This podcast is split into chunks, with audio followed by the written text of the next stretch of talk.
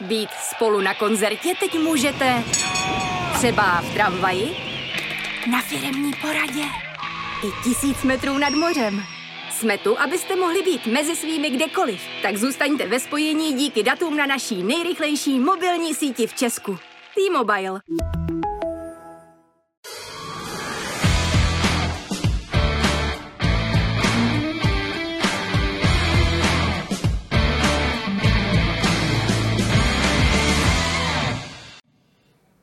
Krásný dobrý den u dalšího dílu pořadu Přímák Extra, ve kterém se věnujeme mistrovství světa v Kataru. No a máme tady vždycky taky zajímavé hosty. Dneska tady je fotbalista Jan Morávek, ahoj. Ahoj, dobrý den. A máme tady taky redaktora sportu CZ a práva Jiřího Lisce. Ahoj. Ahoj. Tak pánové, mistrovství světa to je téma číslo jedna, tomu se určitě věnovat budeme, ale když už tě tady Honzo máme, tak eh, co tvoje aktuální uh, fotbalová kariéra, jak to vypadá? Tak vypadá to tak, že, že působím Bohemce teď. Eh, vlastně teď jsem dostal tři měsíce, jsme byli domluvení že na, na aklimatizaci, že, že se rozehraju za B tým vlastně a s trenérem Veselým jsme domluvení, že, že od jara mě bude, bude brát jako plnohodnotného hráče, jako stoprocentně připraveného hráče pro ligu a, a bude to už jenom na mě. Jak se hrálo v B týmu vlastně eh, hráč, který má 13 hmm. let zkušenosti z Německa, z Bundesligy, najednou v Bčku Bohemky, tak jaký to bylo a jestli si třeba případně podle tebe hodně vyčníval na hřišti a nebo to naopak tím důrazem bylo zase těžší v té nižší soutěži?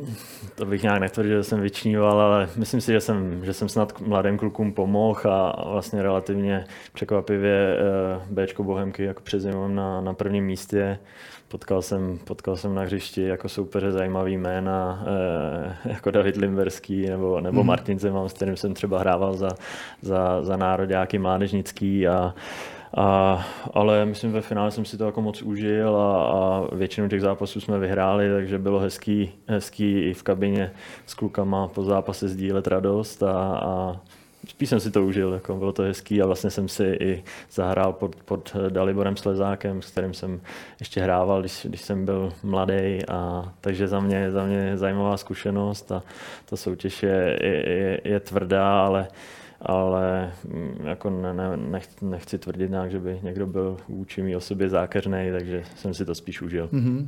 Tak uh, jsme rádi, že se připravil na první ligu a doufám, že tě uvidíme na trávníku. Když už se přesuneme pomalu k mistrovství světa, tak uh, ty jsi působil 13 let v Německu, tak uh, koho z hráčů na mistrovství světa třeba znáš případně ze hřiště nebo i z kabiny, protože jsme se bavili o tom, že třeba Manuel Neuer eh, v případě, kdy chytal za šalke, tak eh, že s ním se byl v kabině, tak eh, je to právě ten hráč za tebe třeba ta největší hvězda, ze kterou si hrál a je na mistrovství světa?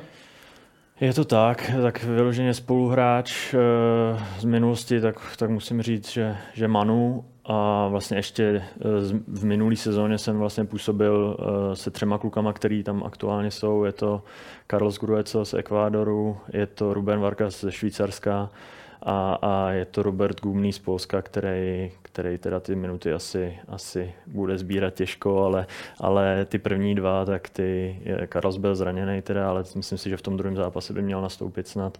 Ruben, Ruben vlastně včera se Švýcarskem uspěl, měl tam, měl tam i velkou šanci a takže, takže asi tyhle ty tři.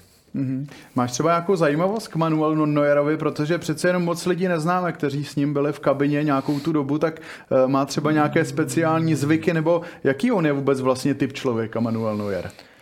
Tak já jsem ho zažil, eh, je to, je to cirka těch 13 let, vlastně když jsem se v roce 2009 přesunul do Německa. Eh, on v té době byl logicky taky ještě relativně mladý, takže eh, ještě nebyl úplně superstar. Jako člověk už viděl, že, že ten potenciál je v něm veliký, že pravděpodobně bude patřit mezi, mezi nejlepší golmany světa, což se pak následně potvrdilo, ale musím říct, že na začátku mě teda konkrétně hodně pomohl. On hned viděl, že, že já na začátku jenom, jenom anglicky, takže to, to, to pro něj taky nebyl problém, takže jsme se na začátku bavili relativně hodně. On mi hned se mi nabídl, že eh, co se týče aklimatizace, že, že má jako v Gelsenkirchenu mraky kontaktů a že mi s čímkoliv pomůže, takže, takže jak říkám, na začátku mi, mi, mi hodně pomohl. A pak, když jsem se vlastně do Šalke vracel z hostování, tak, tak on, on už byl, mám dojem, Bayernu a, a už vlastně zažíval ty, ty první chvíle v Bayernu, které pro ně byly hodně složitý, protože mu to dávali fanoušci Šalke samozřejmě hodně sežrat. A přece jenom nějaký hráč třeba proti kterému si nastoupil na hřišti v Bundeslize, teď je na mistrovství světa, proti kterému se ti třeba hrálo z nějakého důvodu úplně nejhůř? Uh, tak to se přiznám, že ten tam uh, k mému překvapení není, je to asi Tiago, na kterého jsem teda konkrétně přímo hrál a to, mm. to bylo vždycky složitý, ale jako na ty hráči celkově Bayernu, s kterými se člověk na tom hřišti potkal jako souper, to ať už ať už je to Komán, ať už je to Sané, ať už je to Gnabry, tak uh, ty bylo pro mě vlastně nemožný, nemožný je bránit vzhledem k tomu, že jsou rychlostně úplně někde jinde. Eh, nebo Dembele třeba, který si myslím, že jsem v Dortmundu se mi povedlo ho za poločas faulovat tak desetkrát minimálně podle mě, takže, takže asi tyhle ty rychlostní typy bych, eh, bych jako zmínil. No. Samozřejmě Lewandowski eh, vzhledem k té mojí pozici prostřed zálohy, tomu, to, k tomu jsem se moc jako nedostával, ale myslím si, že, že kdyby, kdyby tady seděl někdo, kdo má zkušenosti z Bundesligy a byl, byl, byl třeba obránce nebo je obránce, tak by musel zmínit jeho. Mm-hmm. Tak a tolik jsme se na úvod dnešního přímáku extra zeptali Jana Morávka. My už se teď pojďme podívat na dění ve skupině G na mistrovství světa v Kataru.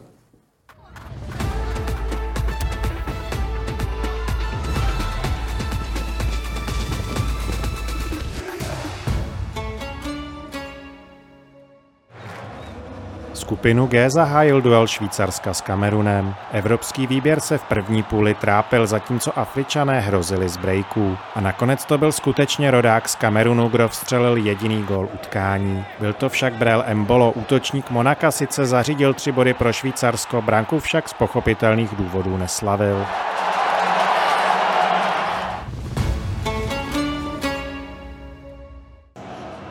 Jako poslední vstoupili do šampionátu Brazilci se Srby. Jeho američané se rozjížděli pomalu a roli favorita potvrdili až po změně stran, kdy se dvakrát prosadil Richarlson. Zatímco při prvním gólu měl útočník Tottenhamu spíše štěstí na odražený míč, při druhé trefě předvedl naprostou fotbalovou parádu. Brazílie tak vyhrála 2-0.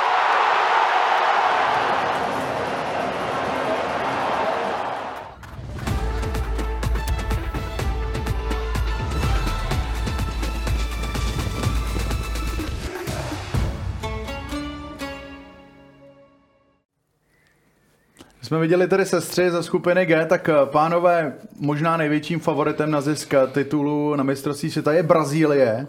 Tak eh, naplnila vaše očekávání tím včerejším výkonem. Přeci jenom výhra 2-0, eh, krásný gol Richard Lissona, ale ten výkon v první půli nebyl úplně nic moc.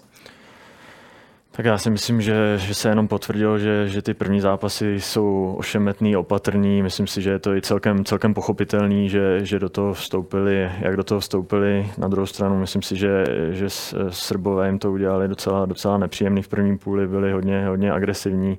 Já si myslím, že se snažili docela vysoko presovat, ale, ale pak ta druhá půle ukázala, čeho, čeho je ta Brazílie schopná uvidíme, jak, jak, jak budou střebávat to, to zranění toho Neymara, jak moc vážný to bude a, a, a četl jsem jenom, že, se, že, že to má ještě oteklý a že nějaká diagnoza, mm. diagnoza bude, bude v následujících dnech a mm, myslím si, že bude, bude celý svět zvědavý, jak to s ním dopadne. Já jsem vlastně viděl dneska na Instagramu, to měl poměrně hodně oteklý, hmm. mám podobnou zkušenost, ale to byly přetrhaný vazy, to by pochopitelně dohrál, ale uh, co ty, Jirko, jak naplnili Brazilci tvoje očekávání? Naplnili. Musíme si taky připomenout, že Brazílie nehrála žádný přípravný zápas, takže ta první půle byl opravdu nějaký jako první test, kdy se sešli uh, soutěžním, nějakým soutěžním utkání. Takže ta druhá pole už byla naprosto dominantní a Srbové, říkal jsem si, jak dlouho budou odolávat tomu tlaku, nakonec to tam po té uh, zase výborném zákroku Golmana, který tam, musíme říct, Srby drželi v první půli fantastickými zákrokama, tak tam to jednou vyrazil nešťastně k Richarlisonovi přímo do prostřed, bylo to 1-0 a pak už to byla hra jenom na jednu bránu, Srbové se vlastně k ničemu nedostali, takže ta Brazíle za mě opravdu dominantní výkon na 2-0 po právu. Dostaneme se teď k tomu druhému gólu Richard Lissona, který bude možná překonávat už jen těžko nikdo jiný, protože možná to bude nejhezčí gól šampionátu, ale o Brazilcích se hodně říká, že oni odmala hrají plážový fotbal, což teď možná u Richard Lissona bylo vidět. Tak je to třeba cesta, jak vychovávat nové fotbalisty? Tak myslím, že bez pochyby je, je, je na nich vidět, že, že hodně, hodně ten fotbal se tam hraje na ulicích nebo takhle ten, ten plážový fotbal a z, z, tohohle, z tohohle gólu bylo vidět, že, že třeba ten plážák asi, asi někde možná hrál, protože to vyřešil fantasticky. Vlastně jednou nohou si to zvednul, druhou to zakončil a, a opravdu klobouk dolů. No. Uvidíme, jestli, jestli to zůstane nejhezčím gólem turnaje, ale určitě padnou další hezký, ale, ale myslím si, že tenhle ten gól může aspirovat na, na, na gól turnaje už, už teď. Jako. Mm-hmm. Já jsem řeknu, viděl jsem nějaký záběry z tréninku, kde Richarlison tohleto cíleně zkoušel, sice bez obránců, ale takovéhle akrobatičky tam předváděl, trfoval se opravdu znamenitě, takže asi to nebyla náhoda obdivuji jenom tu koordinaci toho pohybu a tu myšlenku, jak se to dokáže nadhodit cíleně, zakončit takový, takovýhle akrobatický pozice klobouk dolů. No. Krásný gol. Jak třeba, pánové, hodnotíte poměrně odvážný tah eh, kouče Titého, který trénuje Brazílii, protože Richarlison tak za Tottenham nedal v Premier League ještě ani gol. Navíc on ho staví na hrot. Tam víme, že v Tottenhamu hraje Harry Kane, takže Richarlison hraje spíš pod ním. Tak eh, co tenhle ten tah musím říct, že mě to malinko, malinko překvapilo, že, že nedostal důvěru Gabriel Jesus, když, když vlastně s Arsenálem vedou, vedou Premier League. Ale, ale taky moc gólu teď nedal. Ale taky moc nedal gólu a, a on v té kvalifikaci Richarlison, jestli dal, mám dojem 6 gólů, takže uh, myslím, že prostě Tite vsadil na, na to, co, co, co, co, se dělo a co viděl v průběhu té kvalifikace a a celkově ta, ta sestava byla, byla jako extrémně ofenzivní, že jo? byl tam uh, Neymar hrál, hrál trošku ze zadu, vedle sebe měl paketu a, a, a nahoře vlastně Vinicius s, s Richarlisonem a, a, a s Rafinhou, jako, takže extrémně ofenzivní sestava a, a jako myslím, že se máme ještě v průběhu turné na co těšit. Mm-hmm. Já jsem strašně zvědavý, jak to tam Brazilci vepředu poskládají. A to, že bude hrát Neymar a Vinicius, o tom asi nebylo pochyb. A pak už se po zveřejnění té nominace se spekulovalo právě, že by mohl hrát Richarlison a Antony. Já jsem byl hodně teda překvapený, že hrál nakonec Rafinha, který tam teda spál dvě, tři obrovské tutovky, než se Richarlison prosadil. A říkal jsem si, jestli dvojice z Arsenálu právě Jesus Martinelli třeba nedostane vzhledem k té své formě přednost nedostala, ty tomu se ten no, tak vyplatil a asi se i ukazuje ten důvod, nebo kde spočíval to rozhodování, jestli nepojede, že nepojede Roberto Firmino. Mm-hmm. Že tam bylo, že s Richarlisonem se od začátku počítal na ten hrot a i když, jak, jak jsi zmiňoval, eh, Richardson v Premier League se ještě netrefil a Firmino tam má sedm zásahů, víc než Salah, nejvíc ze celého Liverpoolu. To je zajímavé. tak nakonec tu příležitost nedostal. A zatím se to vyplácí, no, že tam je Richardson na tom hrotu, uvidíme, jak to půjde dál, jak, jak už jsme se bavili. No. Včera jednou se tam byl na správném místě a ten druhý gol byl naprosto famózní. Každopádně Brazílie nakonec zvládla ten vstup do turné výhrou 2-0 a my se teď pojďme přesunout taky do skupiny H.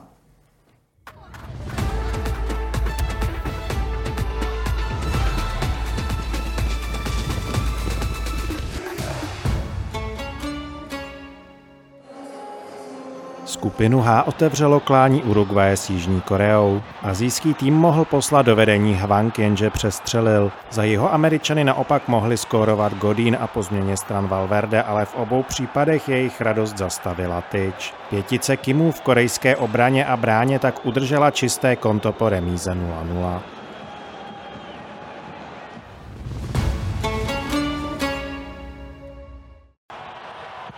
Po bezbrankové první půli se Portugalci dostali proti Ghaně do vedení z penalty Cristiana Ronalda, jenže za Ghaňany vyrovnal André Ajú. Joao Felix však vrátil Portugalsku náskok a Rafael Leao zvýšil na 3-1. Přesto ještě došlo k dramatickému závěru. Za africký výběr snížil Osman Bukary a po minulé brankaře Dioga Kosty nebyl daleko vyrovnání Iñaki Williams. I tak může Portugalsko nakonec slavit výhru 3-2.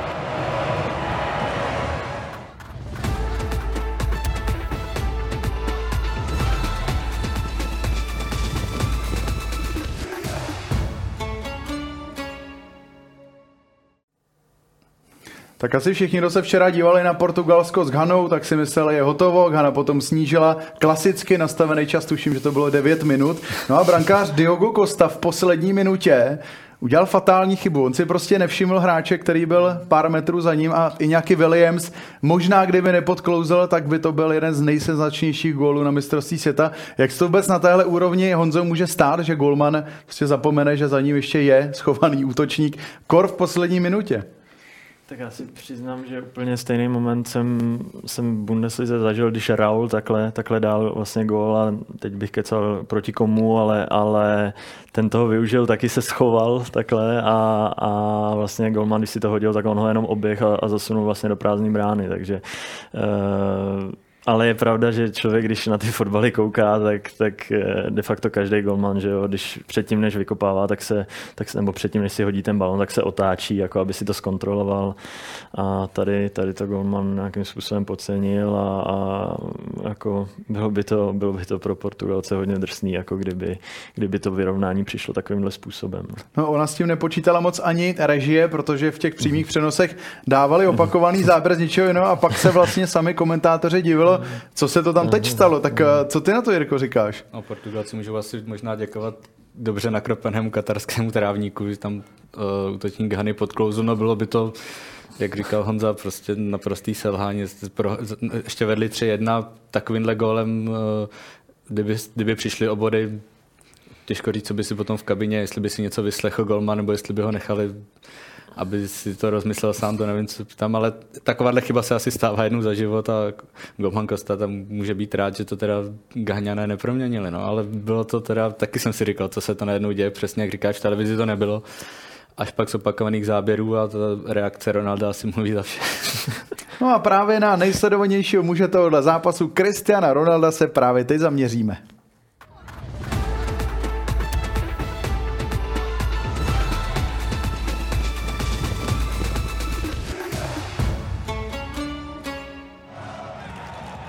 Spekulovalo se, zda po nepovedeném podzimu vyvrcholeném ukončením angažmá v Manchesteru United nebude Cristiano Ronaldo pro Portugalsko spíše přítěží. 37-letý útočník však byl tím, kdo v duelu s Ganou vybojoval důležitou penaltu, kterou následně sám proměnil. Ronaldo je tak vůbec prvním fotbalistou v historii, který skóroval na pátém mistrovství světa.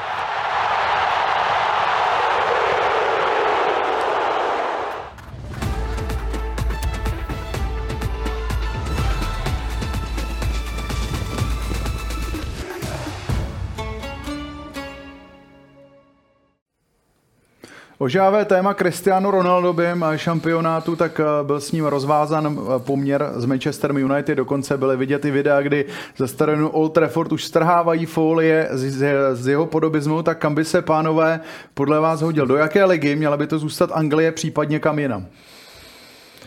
Tak zajímavá otázka. Já myslím, že, že, že každý, eh, každý kdo, kdo má rád nějakým způsobem fotbal, tak tak by si třeba trošičku aspoň přál, eh, aby třeba to byla ta, ta Paříž, i když je to, je to jako hodně, hodně nepředstavitelný, ale, ale jako vidět je v jednom dresu jako s Messim, to, to by bylo určitě, určitě zajímavý tak pro eh, každýho. Už tam měli vlastně reklamní kampaň pro nejmenovanou značku eh, Ušachovnice, takže no. možná to něco naznačuje. A samozřejmě se, se hodně spekuluje o, o Chelsea, ale on sám, pokud se nepletu, tak pro, prohlásil, že, že když by ten, ten titul na tom mistrovství světa vyhráli, tak, takže by tu kariéru jako ukončil, což, což se mi tomu moc jako nechce, nechce věřit. No, otázka je, jestli sám Ronaldo věří tomu titulu, protože Portugalci ho nikdy nezískali ještě, no. ale je to jeden turnaj, stát se může všechno.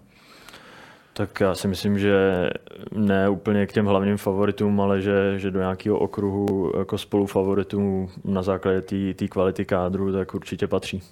Mm-hmm. Kde to by se Jirko Cristiano Ronaldo líbil? No, přiznám se, že kdyby se mi nejvíc líbil, to nevím, samozřejmě z pohledu nějaký zajímavosti a tohle to by to, jak zmiňoval Honza, ta Paříž by byla opravdu senzační, kdyby hráli Messi, Neymar, Ronaldo třeba v útoku Mbappé. nevím, jak by se to tam poskládali. Ale existuje tam asi co jsem tak pochytil, pět scénářů, jak říkal Honza, taky Chelsea, nebo že by Portugalci vyhráli mistrovství světa, Ronaldo by se, jak se říká, skončil opravdu v tom nejlepším. A mluví se hodně o Major League Soccer, že by Ronaldo mohl zamířit do Ameriky. Eh, těžko říct, jak by to, jak by se nám to zamluvalo, trošku by nám zmizelo z očí. Zase by Major League jako trošku nabila na popura, popularitě. A ještě se taky mluví hodně o tom, jestli se nakonec nedomluví s tím Sportingem. Mm. A nevrátí se zpátky do Portugalska. Nevím, čemu věřit, co tam bude, bude se to řešit asi v lednu. Mm-hmm. Možná teď Ronaldo opravdu může to mistrovství brát s čistou hlavou, neřeší, co se bude dít, až se vrátí do United a vyřeší si potom po Vánocích si budoucnost vyřeší, podle toho je možná mm. jak dopadne mistrovství. Možná tohle pro něj neříkám, že dobře jenom, ale trošku se teď může jenom soustředit na ten národní tým. No. Včera vlastně upozorňoval uh, spoluhráče, že je plně koncentrovaný na mistrovství světa. Jeden z portugalského týmu dokonce říkal, že mu to může pomoct. A mimochodem ještě poslední věc ke Cristianovi Ronaldovi, také prvním mužem na planetě, který dosáhl na sociální síti Instagram půl miliardy followerů, což je jenom taková zajímavost na závěr. Pojďme se ale vrátit všeobecně k mistrovství světa, tak už se představili všechny týmy. Kdo se vám zatím jeví nejlépe? Budou to třeba Španěle, které vyhráli 7-0, anebo nějaký jiný tým? Tak já asi i po těch prvních zápasech zůstanu u těch svých, svých typů, což před turnajem byla, byla Brazílie, byla to Francie a, a byla to Anglie, no, která mi přišla, je samozřejmě měla papírově lehkého soupeře, ale, ale přijde mi, že, že ten kádr má jako hodně zajímavý, mají tam hodně, hodně mladých, mladých hráčů, ten kádr se mi líbí, takže, takže zůstávám u svých tří typů. Mm-hmm. Jo, souhlasím, že Brazílie, Francie, i Anglie, i Španělsko dokázali zvítězit velkým rozdílem a dokázali potvrdit tu roli favorita, což se ne každému těm favoritům povedlo. Třeba, Argentina třeba Argentině, říkat. Němcům. A i další se trošku trápili, možná víc, než se čekalo, takže tam je jenom vidět, že jsou zatím na začátku v pohodě, dokázali si splnit tu svoji roli do toho prvního zápasu, vstoupili do turné dobře a jak Francie, mně se třeba nejvíc asi líbili Brazilci s Francouzema, ale uvidíme, no, jak to bude vypadat dál, takže, ale pokud, kdo mě zatím nejvíc přesvědčil, tak to je Francie z Brazílie. Kdo vás naopak zatím nejvíc překvapil, ať už milé nebo nemilé, můžeme to spíš vzít z té pozitivní stránky, tak přeci jenom v těch skupinách asi dvě největší vlaštovky zatím Saudská Arábie, Japonsko, ale který z těch zápasů byl pro vás třeba větší překvapení? Uh, tak ty, ty Saudové určitě to je, to musí být jako největší, eh, největší senzace, to možná i po, po konci toho mistrovství bude, a, a, protože ty Němci měli, měli prostě papírově kvalitnějšího soupeře. Já nechci říkat, že, že jsem to tušil, jako že, že by Němci mohli zaváhat, ale, ale říkal jsem si, že, že to nebudou mít jako lehký, že by mohli třeba remizovat a, nakonec možná i, i, i za, to, za to arrogantní vystupování, teď konkrétně ta situace eh, Tonyho Rüdigera, kdy vlastně zesměšňoval Asana jako v průběhu toho sprintu. Tak, tak tam si vlastně to, běžel, ano, zvedal ty nohy ano, nahoru. To si myslím ve finále si, si to jakoby za tohleto chování zasloužili a, a taky to teď dostávají dost, eh, dost sežrat, jako ně, německý tisk je nešetří a, a strašně jsem zvědavý na, na, na tu neděli, vlastně, kdy, kdy se budou, budou měřit se Španělama a, a budou to mít hodně složitý. No.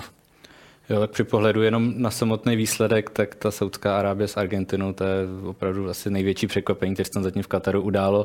Jenom tím druhým gólem, jak eh, útočník Saudské Arabie tam vykoupal na 3-4 metrech 4 Argentince a poslal to na tu zadní fantastický moment, který jako dokumentoval to, v jaký ty Saudové byly eufory, ale vzhledem k tomu průběhu zápasu, tak eh, pro mě teda to Německo strašný překvapení, že tím, jak odešli Gindogan s Millerem, tak ten tým přesně najednou si jako asi možná všichni mysleli, že je hotovo a nemůže se mhm. nic stát a ta hra se úplně rozpadla a Japonci toho dokázali využít. Najednou to ještě mohli vyhrát možná větším rozdílem, tam těch šancí bylo hodně. Naopak Němci samozřejmě tam do té 60. minuty spáli, opět musí, ale tam třikrát netrefil bránu z malého vápna pomalu tam mohlo být už samozřejmě taky hotovo. No. Japonci to dokázali a už jenom to jejich gesto potom, jak jim to nechali 11 origami na to bylo, v šatně, aby jim prokázali úctu a tohle to to byl takový zápas, který měl vlastně všechno. No. Pro mě teda, pánové, upřímně možná jedno z největších překvapení po těch týmech i Kanada, která hrála s Belgií za mě opravdu skvělý zápas. Šlo vlastně o souboj druhého s 41. týmem žebříčku FIFA. Tak eh, co vy říkáte na Kanadu? Protože za mě to byl naprosto fenomenální výkon, bohužel nakonec bez bodu. Určitě strašně sympatický výkon. Myslím, že sama Belgie byla, byla jako zaskočená. Eh, možná taky jako vnímali eh, Kanadu spíš jako hokejový národ, ale, ale ona v současné době má, má hodně jako mladých, zajímavých, talentovaných hráčů, ať už, ať už je to že Alfonso Davies, který je z nich nejznámější, je to superstar, ale jsou tam i, i jména jako Jonathan David nebo, nebo Buchanan, myslím, se, se jmenuje. Ten, ten Myč to není, ale ne, eh, četlo se to jako Buchanan a ten byl taky a velice ten se mi strašně, strašně se mi líbil a, a s chodou okolností vím, že, že se o něj Augsburg zajímal, myslím, že rok, rok a půl zpátky a nakonec ho, ho ulovili Brugy, pokud se nepletu mm, a, a, a když jsem ho sledoval teď v tom zápase, jako, tak si říkám, že fakt klobouk dolů, zajímavý hráč. No, jsem zvědavý, jak se Kanada bude teď prezentovat dál. Můžou trošku cítit křivdoji za nějaký hra, minimálně hraniční zákroky, tam mohli kopat nějaký penalty. Jednu to ještě neproměnil. Asi měli, no, ale Asi to je měli, téma na, na někdy rozbírat, ale, ale jsem zvědavý, jak se budu prezentovat dál, no, protože tady viděli, prostě měli na lopatce velkého favorita té skupiny a kdyby, možná kdyby prohrál 4-0, bylo to jasný, tak teď půjdu možná víc čistou hlavu do toho. Mají dobře našlápnuto, ale bude jim teď bude teď hodně zajímavý, jak se s tím poperu, jestli na ten dobrý výkon dokážu navázat i proti těm papírově slabším soupeřům a projít do toho playoff. No. Mm-hmm. Tolik teda k překvapením tohohle turnaje. My se teď podíváme za naším redaktorem Robertem Neumannem přímo do Kataru, který zjišťoval, jak to tam vlastně vůbec funguje s ubytováním. Ahoj z Kataru. Eh, mistrovství se to zatím probíhá bez problémů, bez větších přehmatů. Eh, kdybych měl říct, co se Katařanům nepovedlo, tak, tak jsou tu určitě ceny za, za ubytování, protože jsou opravdu nehorázné.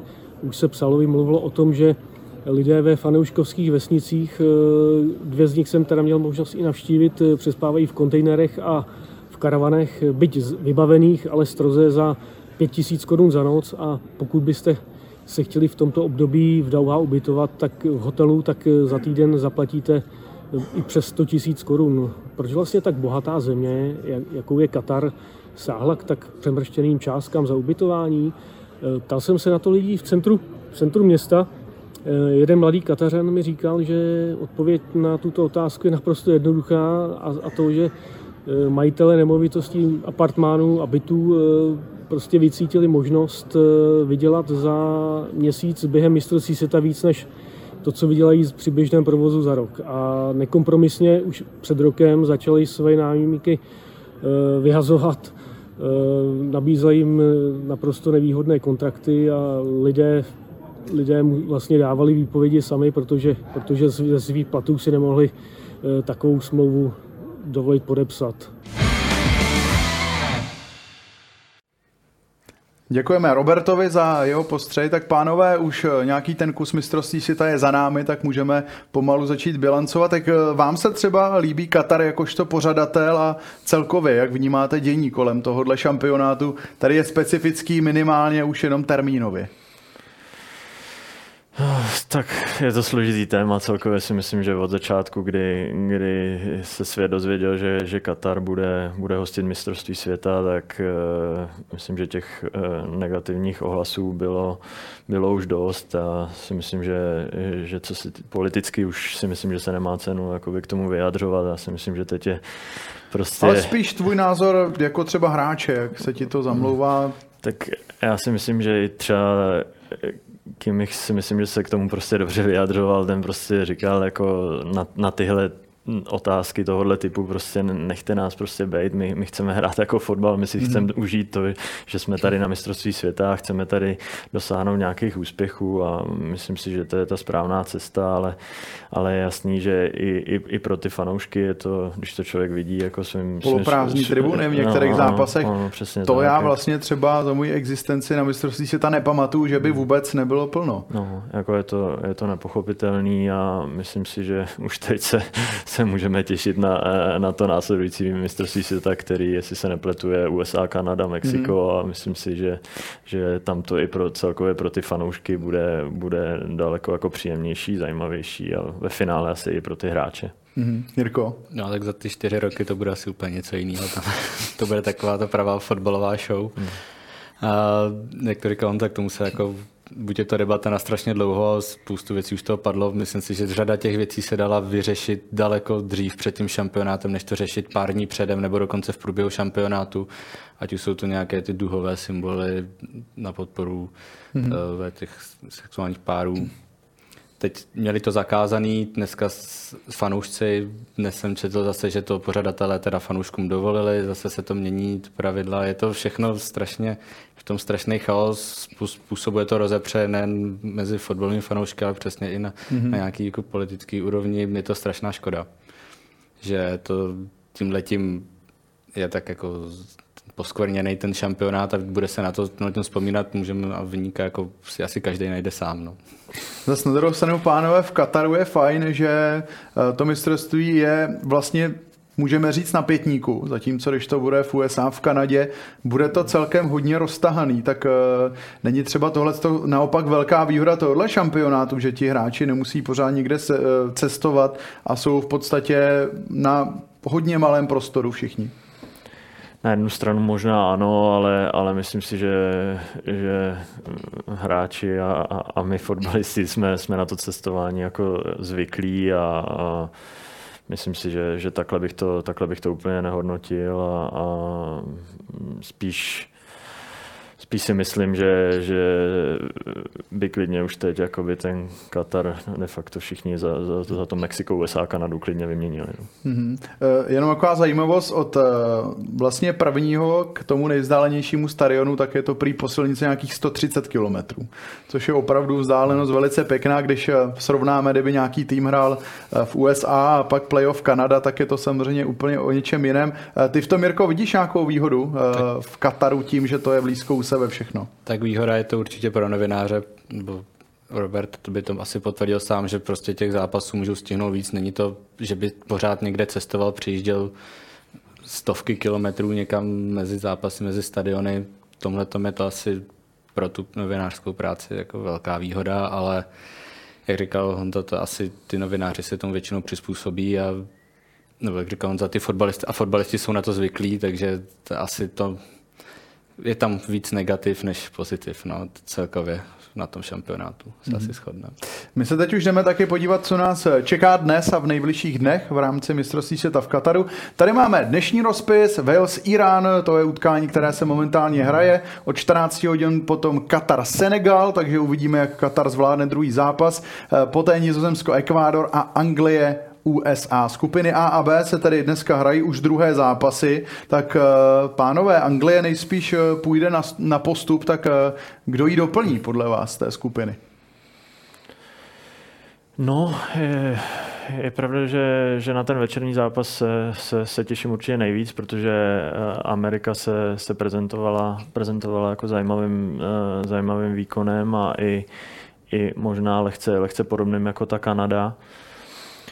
Takže na tu konfrontaci s tou Anglií jsem dneska, dneska hodně, hodně zvědavý. Těším se na ní a, a, a večer se na to určitě podívám. Mm-hmm.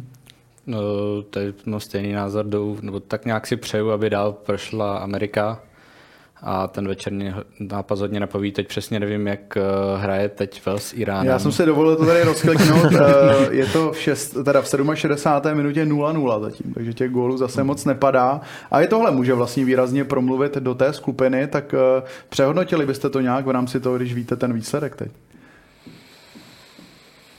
Asi ne, asi bych pořád, pokud by to takhle dopadlo, tak klidně budu věřit, že Amerika něco uhraje večer a pak porazí Irán a Wales Anglii potom prohraje a půjde dál Anglie z USA. Mm-hmm.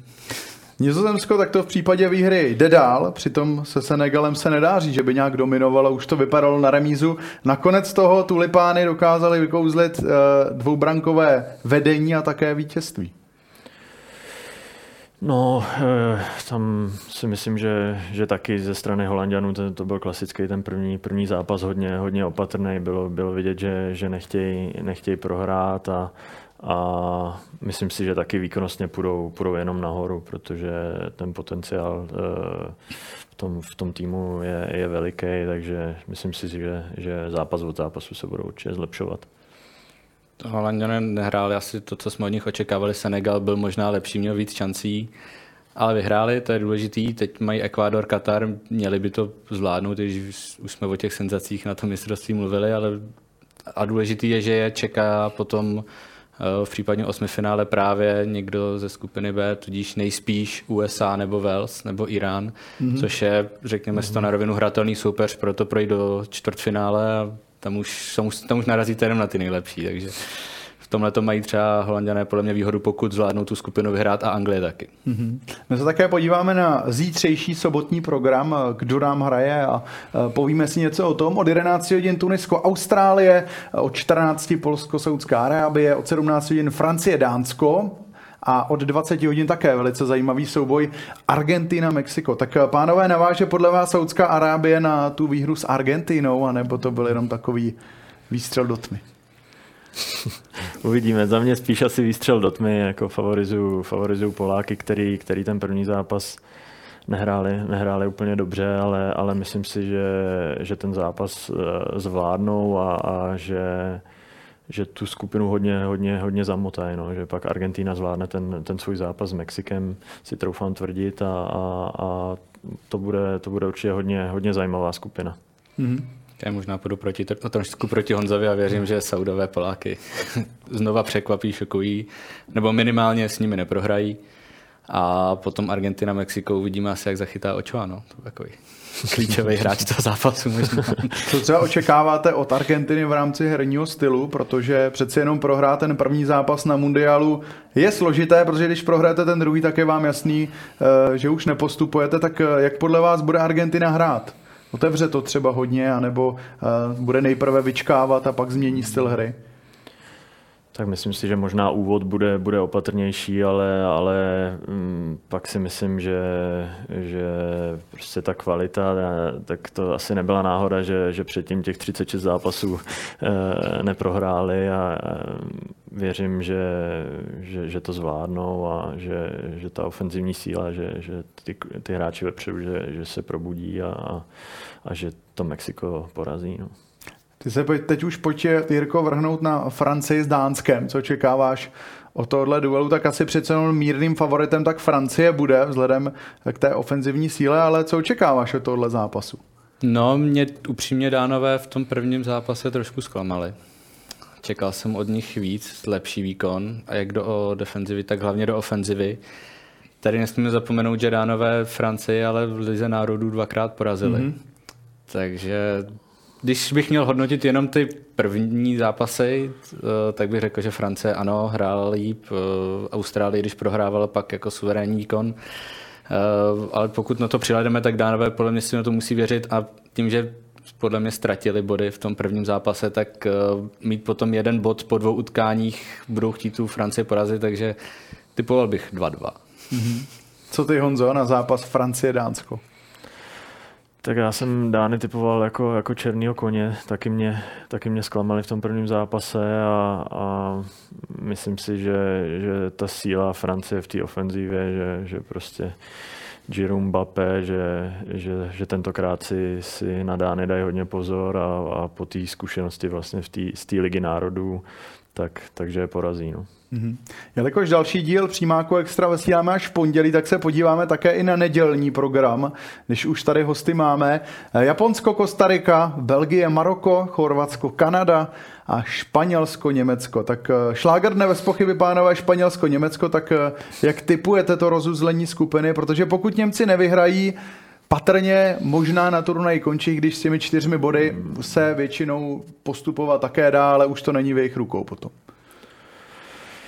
Uh, bojím se, že to nezvládnou. No. S, uh, po tom, co, co tam člověk tak dlouho žije, tak, tak jim přeje a fandí, ale, ale myslím si, že mm, ty, ty trable v té v defenzivě, že, že o, to, o to připraví, ale uh, i když si myslím, že nějaká změna systému, že, že Kimmich půjde, půjde na pravýho beka, si myslím, i, i v tisku píšou, že možná Zvíle se přesune do prostřed a, a, a Schlotterbeck půjde na lavici, tak a myslím si, že, že ani to těm, těm Němcům jako nepomůže a, a že nějakým způsobem budou vnímat, že, že ten tlak těch médií je, je opravdu gigantický a myslím si, že to nezvládnou a, a, a proti v pohodě hrajícím Španělsku padnou. No, asi se ukáže, jestli jsou Němci opravdu ten velký tým, jak se o nich eh, říkalo, že, opr- že chtějí odčinit to fias, čtyři roky starý fiasko. Ta, a stojí proti tím Španělsko mladý, eh, tým, eh, můžeme říct možná trochu neskušený, ale pozbuze, nabuzený ale nazbu, nabuzený tou kanonádou proti Kostarice. Asi bych se tady lehce, ale opravdu jenom lehce přiklonil k tomu, že Němci nevyhrají a možná, že to teda nakonec nezvládnou, ale můžou překvapit, opravdu tam záleží, jestli ty zkušení hráči v tom týmu tam jako asi to dokážou semknout a nabudit natolik, že uh, si řeknou, že to, co se stalo proti Španělsku, to proti Japonsku v té poslední půlhodině prostě bylo něco, co se nemůže opakovat. A už jsme o tom mluvili, ty Němci do té 60. minuty hráli hodně dobře a kdyby vedli 4-0, tak se nikdo nemohl divit. Mm-hmm. Určitě se ještě v závěru teď můžeme pozastavit, Honzo, jak se ty jako hráč tváříš na to, kolik minut se na mistrovství světa nastavuje, protože Pierluigi Colina, šéf komise rozhodčích, tak prý nakázal, aby se opravdu zohledňovalo v nastavení všech, to znamená oslavy gólů, střídání, pochopitelně VAR, ale přeci jenom ty porce minut, eh, to asi není úplně to, na co jsme byli zvyklí, tak jak ty na to jako hráč koukáš, protože to je neskutečná porce mm-hmm. minut navíc. Jo, tak myslím, že na to nejsou zvyklí hráči, fanoušci, de facto, de facto nikdo, takže za mě asi, je to hodně o zvyku, ale, ale úplně mě to jako nepřijde jako moc, moc dobrý a zajímavý rozhodnutí. A myslím, že někde jsem četl, že v těch prvních myslím, že šesti zápasech, že se snad dohromady nastavoval 97 minut a přijde mi to, přijde mi to přestřelený a spíš jsem zvědavý, jestli je to nějaký, nový trend, který se přenese i do, do ligových soutěží jako po, po celé třeba Evropě, tak bude, bude zajímavý to sledovat, ale, ale já bych, já bych zůstal u těch eh, na konci zápasu třeba 4-5 minutách, a, ale, takže to je můj názor. Mm-hmm. Co ty na to, Jirko, protože Eh, je to opravdu kolikrát hodně dokonce v zápasu v Anglii Irán to bylo celkem 29 minut. Tam to ale nestandardní bylo, protože se dlouho ošetřoval Golman, ale i v jiných zápasech to klidně v součtu 18-20 minut bylo. Jak říkal Honza, nejsme na to zvyklí. A asi ten úmysl, chápu ten úmysl, že aby se hrálo opravdu, opravdu hrálo těch 45 minut, pokud pominul nějaké teda zranění, střídání, ale oslavy gólu přece do toho patří, vždycky patřily a nikdy se to neřešilo. Mm-hmm. Takže nejsme na to zvyklí, budeme si na to muset zvykat a jak říkal, ještě to říkal, říkal Honza, taky bych se asi na konci přikláněl třeba těm 4-5 minutám, pokud tam nebylo nějaký samozřejmě velký ošetřování a nějaká jiná prodleva, tam už samozřejmě mluvíme o něčem jiném, ale je to nezvyk, velký nezvyk jsme se tady bavili před vysíláním. Je to částečně dobře, ale chtělo by to používat trošičku s citem. Pánové, jsme v závěru, abych vám rád poděkoval, že jste tady byli a za vaše postřehy zase se nikdy budu těšit. Díky za pozvání. Taky díky. A vám divákům děkujeme, že jste se dívali na dnešní díl Přímáku Extra. Další díl máme na programu v pondělí a do té doby určitě sledujte websport.cz, protože tam vám nabízíme jak sestřihy ze všech zápasů na mistrovství světa v Kataru, tak také živé audio komentáře. Tak si to rozhodně nenechte ujít. Mějte se krásně a zase příští týden na viděnou.